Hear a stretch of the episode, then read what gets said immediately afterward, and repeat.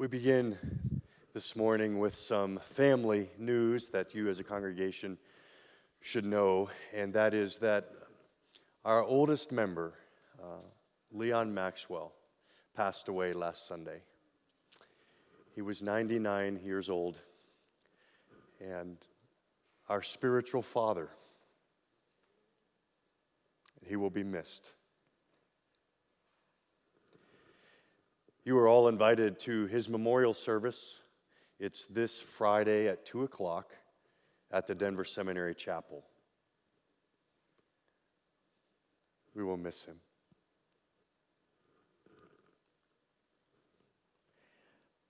As we receive God's word, let's pray it into our hearts with a responsive prayer.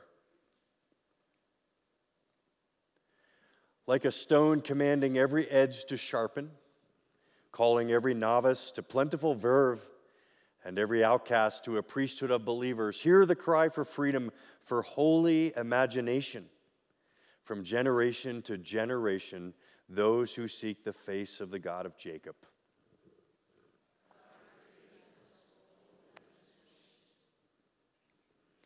Ignite our senses, since this life is yours. Bend, break, shape, lift, free all things to your kingdom. And when I'm occupied in my own tied tapestry of guardedness, heart as hard as city pavements, you call forth, Rise up, throw caution to the winds, giving to the needy and reckless abandon.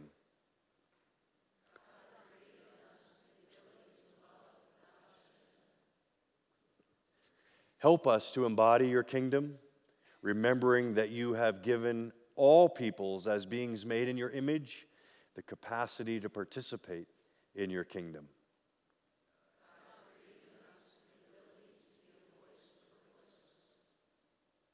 May we seek to live in one accord, moving along in unison like instruments of a great concert under the direction of a concert master so the Holy Spirit blends together the lives of every son and daughter.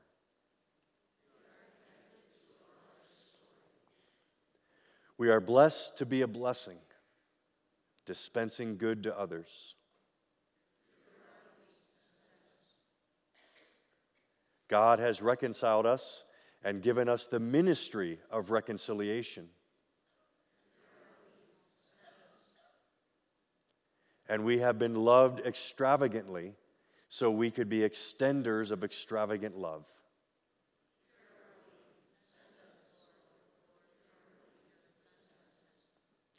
Amen.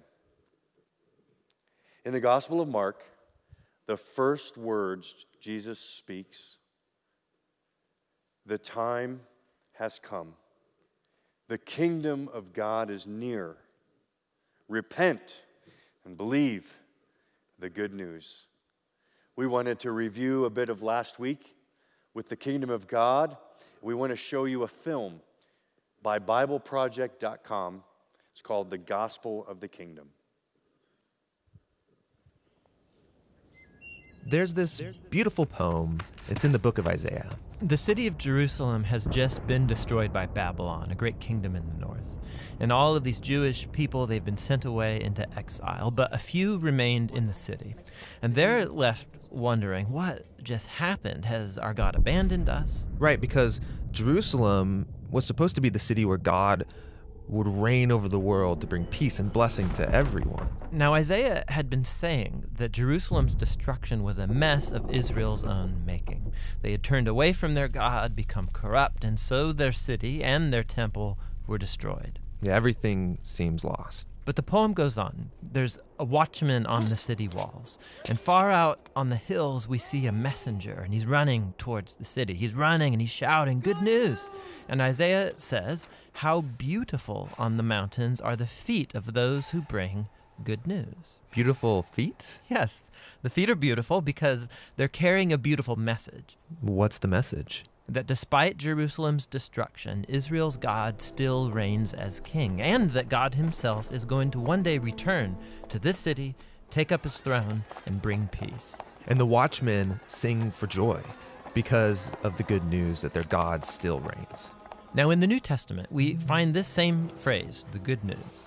It's the Greek word euangelion, and it's also sometimes translated with the word gospel. Yeah, so when Christians say, Do you believe the gospel?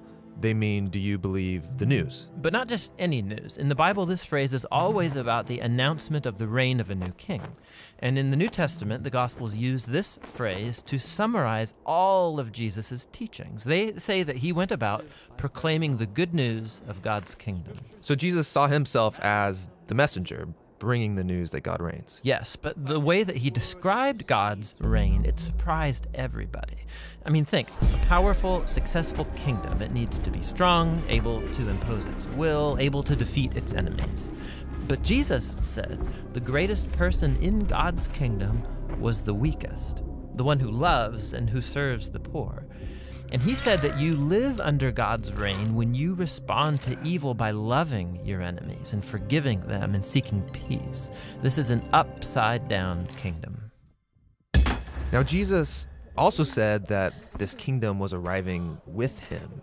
Yeah, so for example, there's this really interesting story where there's a high ranking Roman officer, and he comes to Jesus begging him to heal his servant. And he even calls Jesus his Lord, acknowledging that Jesus is his authority.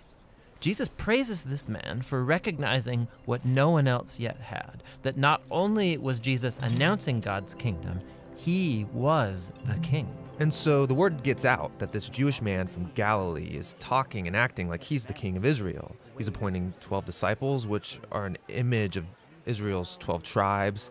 He's healing people, forgiving people their sins. And all of this so threatened Israel's leaders that they finally decide to have him killed. And Jesus let them. Yeah, which is a weird thing to do if you're trying to become king. That's right. But for Jesus, this is what had to happen. Jesus saw the sin and the devastation of his people Israel as just one small part of the entire human condition. How all humanity has rebelled against God, resulting in the tragedy and devastation of our whole world. And so, how is God going to bring his reign over such a world? Jesus believed it would be through an act of sacrificial love for his enemies. This is why in the Gospels, Jesus' crucifixion is depicted as his enthronement as the king of the Jews. Yeah, he receives a crown, he also receives a robe. He's exalted up, not onto a throne, but onto the cross. How beautiful are the feet that bring good news. And the good news now is that Jesus has defeated death and that he reigns as king, that he's dealt with our sin and corruption himself, and that he's conquered it with his life and with his love. And then Jesus sends his followers to go out and keep announcing this good news of the upside down kingdom. And to invite everyone to give their allegiance to him, the king who defeated death with his love.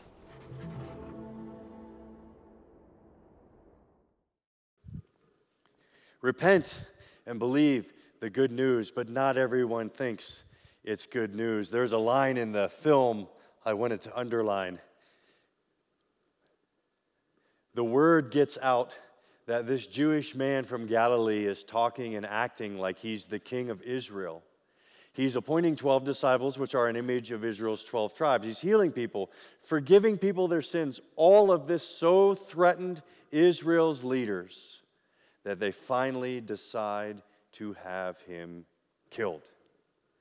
Janae, in our small group material, has entitled this week's lesson Conflict and Controversy, and it's spot on. This text is full of anger, and it's always interesting to see what makes a person mad. Hearts are revealed in the context of conflict. There's conflict from Jesus' religious leaders, the pastors, they are uh, perceiving Jesus now as a threat and are absolutely annoyed at his audacious claims. We'll see that in just a few moments. But I wanted to also underline in this text, at the very end, Jesus is mad. Mark 3, verse 5. Jesus looked around at them in anger and, deeply distressed at their stubborn hearts, said to the man, Stretch out your hand. It's an anger miracle. He stretched it out, and his hand was completely restored. That word anger in the Greek is a compound word, mega orge, which means beyond rage. He is hacked and grieving at the same time, distressed at their stubborn hearts. You always get to know a person's heart when you see them angry. So we'd like to ask the question what made Jesus mad? Why was he so angry? Here's the big idea when someone asks you this week, hey, what'd you talk about at Waterstone this week? Here you go. This is what you can tell them. You are never more like Jesus than when you're mad at your pastors. we want to walk through each string of this conflict and understand Jesus' heart. Who is Jesus? Round one, ding.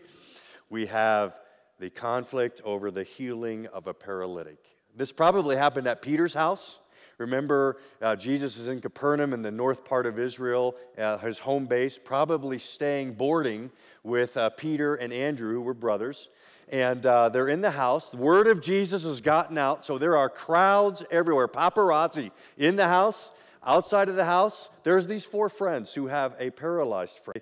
They bring him, but they can't get close to Jesus. Too many people. So, what they do is walk up the outside stone staircase to get on the roof. Now, understand in Palestinian homes, roofs were made of uh, wood cross beams and then covered with branches and reeds and then slathered with mud, caked on the whole thing, thick.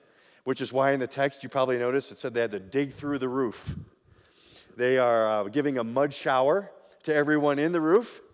They dig this hole and drop this man down right in front of Jesus. Isn't it interesting that Jesus says, seeing their faith, their faith, faith is action.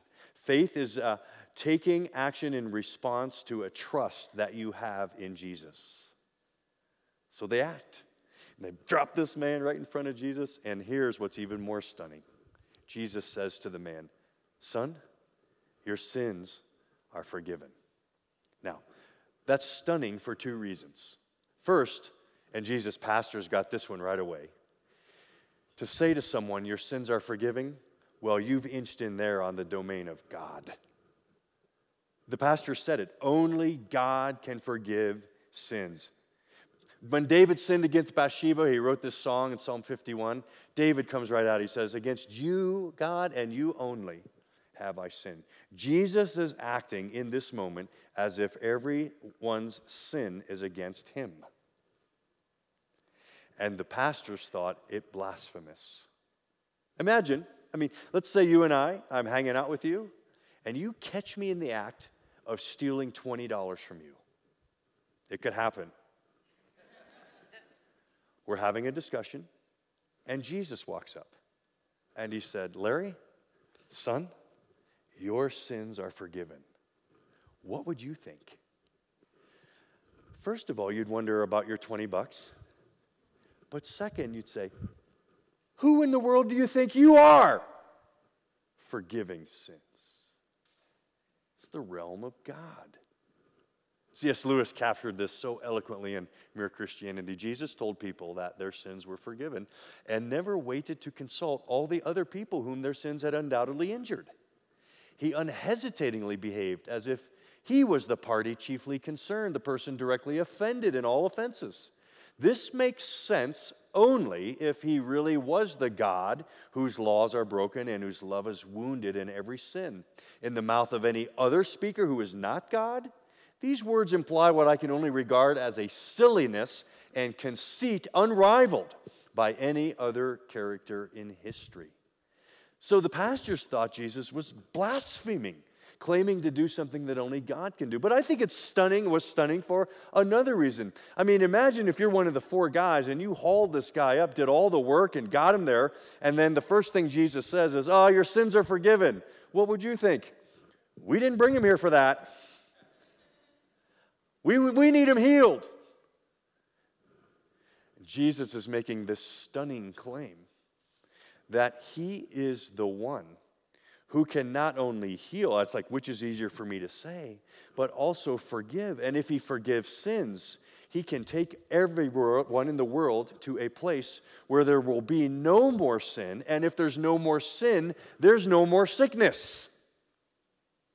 What he's saying is, I can remove from this cosmos when I bring a new heavens and a new earth. That's me, I'm bringing it. I can take us to that place where there is no sin, and if there is no sin, there is no more sickness. That's who I am. The kingdom of God is forgiveness, and Jesus is the Lord of the heart.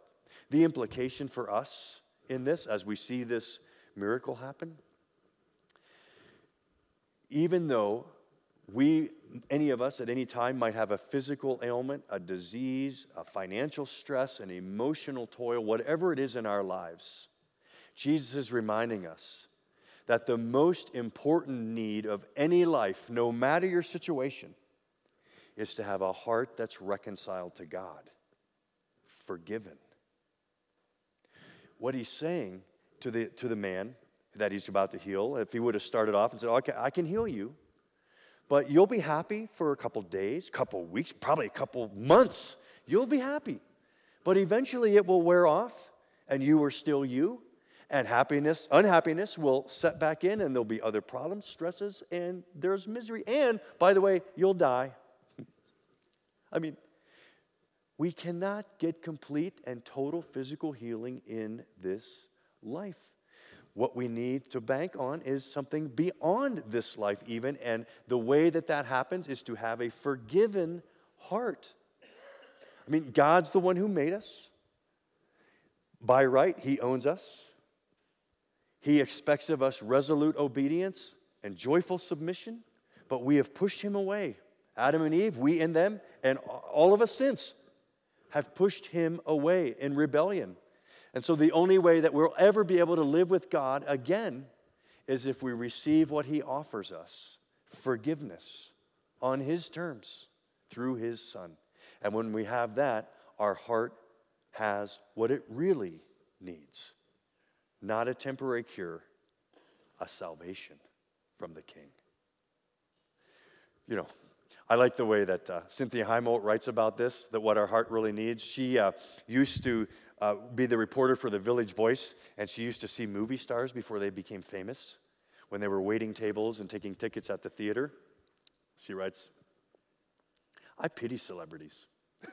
no, I do. They were once perfectly pleasant human beings. But now their wrath is awful. More than any of us, they wanted fame. They worked, they pushed. The morning after each of them became famous, they wanted to take an overdose because that giant thing they were striving for, that fame thing that was going to make everything okay, that was going to make their lives bearable, that was going to provide them with personal fulfillment and happiness, had happened. And nothing changed. They were still them. The disillusionment turned them howling and insufferable. I think when God wants to really play a rotten practical joke on you, he grants you your deepest wish. Jesus is saying, I'm the Lord of forgiveness. I can forgive sins. I'm the Lord of the heart. The kingdom of God is forgiveness. I can give your heart what it really, really needs. Bing, round two. Here we go. Bing, bing, I should say. This is the calling of Levi. Levi, and it's painful even to say it in the 21st century, was a tax collector. Tax collectors were hated, loathed. The way the Roman Empire Taxation Bureau worked was that they would go and conquer a country, but they would leave many in the country to work for the Roman government. They especially had natives of the country work as tax collectors because they knew the land and they knew the people. So, what the Jews and, who lived in Palestine or Galilee would do would be to, if they want to be a tax collector, they would uh, go and for a, a, region of the land submit a bid and tell Rome, I will collect this month this much from this region. And Rome would say, okay, that's your assignment. And then whatever else the tax collector could collect above that bid was theirs. It was an occupation for graft and greed. As much as you could make above what you owed Rome, good. It was an opportunity for go getters. And they were despised. In fact, in the Talmud, the Jewish literature, tax collectors were not allowed to set foot into the synagogue. And even more, the synagogue was not allowed to accept charitable donations from tax collectors. So poor Levi, he had a son named Levi Jr., who and Levi Jr. was not allowed to bring his father into career day at his school. Despised. And Jesus walks up to him, Levi, at the tables in Capernaum and says, Follow me. And he does. He leaves everything, follows Jesus. Sometime later, he throws a party, invites all his friends. It's called Tax Collectors and Sinners. And uh, there's two interesting things about the text as this party is described. First, it's not the usual word for a meal, you know, a sedate silverware affair. This is a blowout party. Dun, dun, dun, staying alive, kind of. This, they're into it. They are rocking.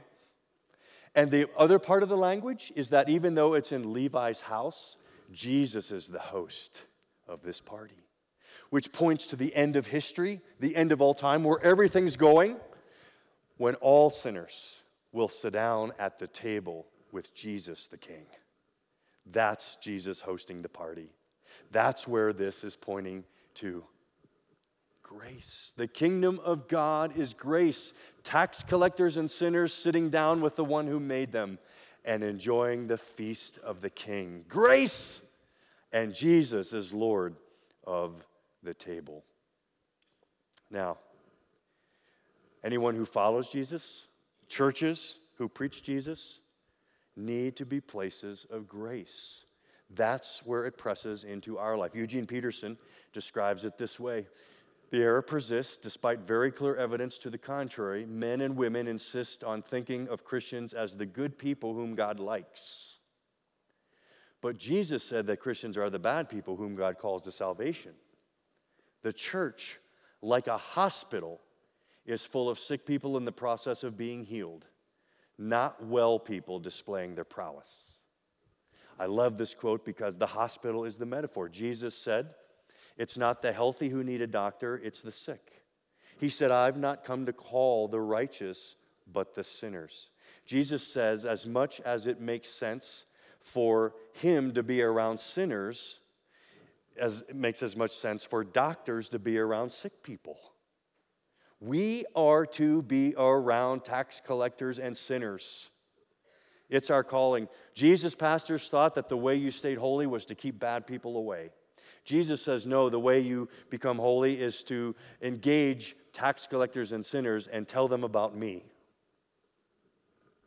So, as my civics high school teacher used to say, people, close your books, take out a sheet of paper, it's time for a quiz. Grace quiz at Waterstone. I want you, Waterstone, to answer these questions. Now, when I say you, Waterstone, I mean you, each of you who is part of Waterstone. I'm asking you to evaluate your heart. Evaluating your heart is evaluating Waterstone because you are Waterstone. Do the down and out tax collectors and sinners feel welcome in our church?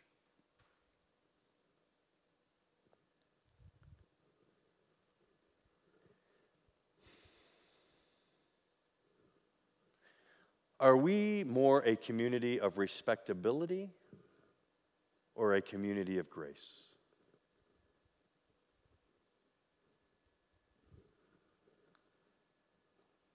Would sinners feel wanted and welcome among us? And this last one, I think, is the interesting one. Would we like Jesus if he walked in? Sinners loved him. Legalists were revolted by him. How would you have responded? The kingdom of God is forgiveness. Jesus is Lord of the heart. He wants to give every heart what it really needs. The kingdom of God is grace. Jesus is Lord of the table, and he wants sinners and tax collectors near him. Ding, ding, ding, round three. This is a question about fasting. Fasting was the primary spiritual discipline to show everyone else that you were serious about God. The Pharisees fasted every Monday and Thursday from dawn to dusk. They prayed for the peace of Jerusalem and the needs of the synagogue. They were serious about their relationship with God.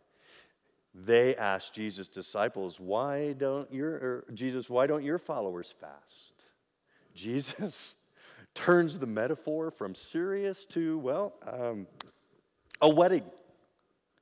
He said, Why would you fast when the bridegroom's with you? Now, a wedding in the ancient world, it was quite an ordeal, seven days long.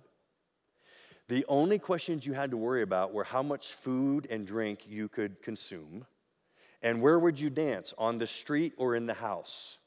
Really hard questions. Fasting. Why would you fast when Jesus is present? This is a time for joy. Waterstone, the kingdom of God is joy, and Jesus is Lord of the fast. He turns every fast into a feast by dropping in the E for Emmanuel. God is with us. He's the Lord of the feast. The implication for us is we should be a place of joy. What's joy? Joy is the mood that's always lifted, always elevated because we have a glimpse of the end. And what's the end? Sinners sitting down at the table to have a feast with the king. That future always lifts our present now, and this is a place of joy. So, are you good to be around? Do you have a sense that you're carrying this secret of the kingdom of God and it's huge, and people get around you and they just sense you're sitting on something big, aren't you? I need to know a little bit more about that. I love the way that Thomas More or Thomas Long described it. Thomas More, wow, Thomas Long. He uh, went to a hotel. On the elevator doors, he saw these posters, and that said, "Party tonight, room 211, 8 p.m. Everyone invited. So you can imagine bored uh, vacationers, weary business people, you know, tired, just, oh, that sounds interesting. We should go check that out. They uh, do, they check it out, and it's a hoax. Nothing happening. Here's what Thomas Long writes For a brief moment, those of us staying at the hotel were tantalized by the possibility that there just might be a party going on somewhere to which we were all invited, a party where it didn't make much difference who we were when we walked in the door or what motivated us to come, a party we could come to out of boredom, loneliness, curiosity, responsibility, eagerness to be in fellowship, or simply out of a desire to come and see what was happening. A party where it didn't matter nearly as much as what got us in the door as what would happen to us after we arrived. When people are around you, do they sense that there's a party going on and you're a part of it and they want to know more. The kingdom of God is joy, and He is the Lord of the feast. Round four and five, ding, ding, ding, ding. We'll combine them together because they're about one thing, and that's the Sabbath. The first story Jesus' disciples walk along the fields. They pick heads of grain to eat. They're hungry. That wasn't wrong because the Jews were always commanded to share. What was wrong is they probably walked too far on the Sabbath. More on that in a minute. The second story is Jesus is home. Capernaum walks into the synagogue, and he sees, he initiates this conflict, sees a man with a deformed hand he makes that man stand in front of everyone. And then he asks specifically his pastors Is it wrong to do good on the Sabbath or to do evil? hmm. The Sabbath. The Sabbath defined Judaism. Every faithful Jew obeyed the Sabbath. The purpose of the Sabbath, given by God, was no work, rest, not even animals, no work. It would be similar to today. Most people think a religious person goes to church. Same idea. But for the Pharisees, their way of approach to God was that you need to be a holy person. Holy people know God. And so, part of what we exist to do, the Pharisees were actually a lay movement uh, within synagogues to help people obey laws. You need to understand, these people were well regarded in their culture. Most of them had the Old Testament memorized. Just give that a thought. These were serious law keepers, God fearing people, and they wanted to help everyone become like them. So, when it would come to a question and they were there to help people, what's it mean, the fourth commandment? Remember the Sabbath and keep us holy. Well, and keep it holy. Let us help you obey that. First of all, the Sabbath means no work. Okay, I get it, no work. But on the Sabbath day, how far can you walk and not break the Sabbath? Mm, mm, mm, mm. I got it. The Holy of Holies the main worship area. Everyone needs to walk to that. And the Holy of Holies is 2,000 cubits from any other standing structure. So it seems to me that God would be okay if you walked 1,999 cubits, and then you would keep the law and not break the Sabbath. Sound good? And then they would measure each other just to make sure everyone's being holy. But what happens if on a Sabbath you really need to get down to Bethsaida? That's longer than 2,000 cubits. So, bylaw number 26 for the Sabbath. You can measure from the town gate. Waterstone, I'm not making this up. Okay, but I still need to get to Bethsaida. Okay, uh, bylaw number 27.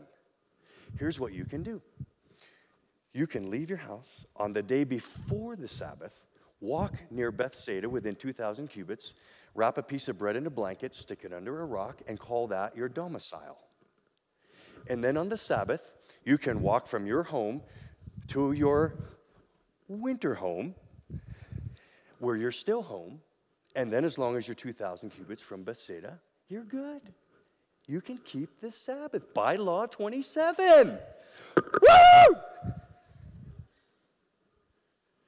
Can you imagine trying to get to God that way? In fact, the Pharisees developed 613 commandments to help you get to God. You see, here's how this works. There's really only two kinds of religion there's Christianity and most other religion. Most other religions say, Here, we'll give you advice. You follow this advice, you be good, go to this, go to that, do this, do that, give this, give that, and you hopefully will be good enough. And then there's Christianity, which says, I don't have advice for you. What I have is news news of someone who's lived the life you should have lived in perfect obedience and died the death you should have died to forgive all your sins. I've got news. It's Jesus. He's the Lord of the Sabbath, and He can bring you rest, true, true rest to your heart. They were stunned when Jesus said this, when He said that the Sabbath was made for man, not man for the Sabbath. He is essentially standing in the place of God, the Lord, Yahweh, the Creator, who gave the Sabbath, and Jesus is reissuing the command. And that's why at the end of Mark 3, verse 6, they wanted to kill him. A stunning claim again that he's the Sabbath giver. He's the one that knows what every human heart needs, and it's rest. Not only rest from physical labor, but rest from trying to get to God on your way when He is providing His way, Jesus. We see a person's true heart through anger. And what do we see in Jesus' heart? We see him as the Lord of the heart who wants to bring forgiveness to every person. We see him as the Lord of the table, the one who in grace wants to reach every person, especially tax collectors and sinners. We see him as the Lord of the feast who wants his people spreading the joy of the party. And we see him as the Lord of the Sabbath who wants rest for every heart to know that the way to heaven doesn't depend on them, it depends on Jesus. Now, the Gospel of Mark was written to tell us who Jesus is. And as Dietrich Bonhoeffer said about it, Christianity entails a decision. So you've got a decision to make again. Every week in Mark, you make the decision who is Jesus? In our text, there were three responses to him. There was the response of his pastors. It's interesting in Mark 3 6 at the very end, it says that the Pharisees were conspiring with the Herodians to get rid of Jesus. Now, just briefly, Pharisees, traditionalists, had the Old Testament memorized, uh, original intent, conservative. Herodians, from their name, you see, they were Jews who accommodated to Roman culture. They were following Herod, the Tetrarch of Galilee. They were adapting to their culture. They were progressives. Are you still with me?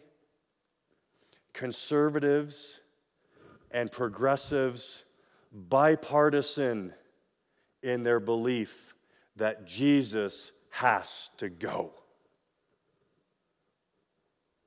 Why? Because Jesus is a threat to any human system that is not the kingdom of God. He's a threat. He is the new wine, and you can't put him in old wineskins. He's the new clothes. You can't sew him onto a patch of old clothes. He is huge. And if you don't see him, well, he's got to go. There's the crowds. Secondly, the crowds. It's interesting, the word crowd is used 40 times in the first 10 chapters of Mark, and almost always in a negative context. Like we saw today, it was the crowds that kept the paralyzed man from getting to Jesus.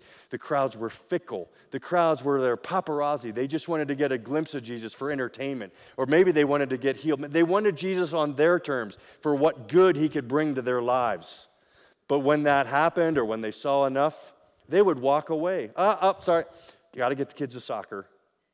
Uh, uh, what? Jesus? You said what? Yeah, I like the love and grace part, but you actually want to get into my bedroom? You, you want to get into my wallet? What? Uh uh-uh. uh No. Don't need that. I'm good. They walked away. And then there's Matthew. That's Levi, right? Levi would be nicknamed Matthew by Jesus because Jesus was always giving people nicknames and renaming them like he's done you and I, called child of God. Matthew, the tax collector, gave everything to God. And he's the one who tells us what I believe were Matthew's favorite words of Jesus, the end of Matthew 11. Come unto me all of you who are weary and burdened, and I will give you rest. Take my yoke upon you because I am gentle and humble of heart. My yoke is easy, my burden light. What do you want? Who is Jesus? That's the question. I'm not asking you if you agree with everything he said. I'm not asking you, you know, what you believe about who he was. I, you, you, the important question of life is you've got to answer the question Who is Jesus? The text tried to show us today that from his heart, he is the one who wants to bring you and everyone you know forgiveness, grace, joy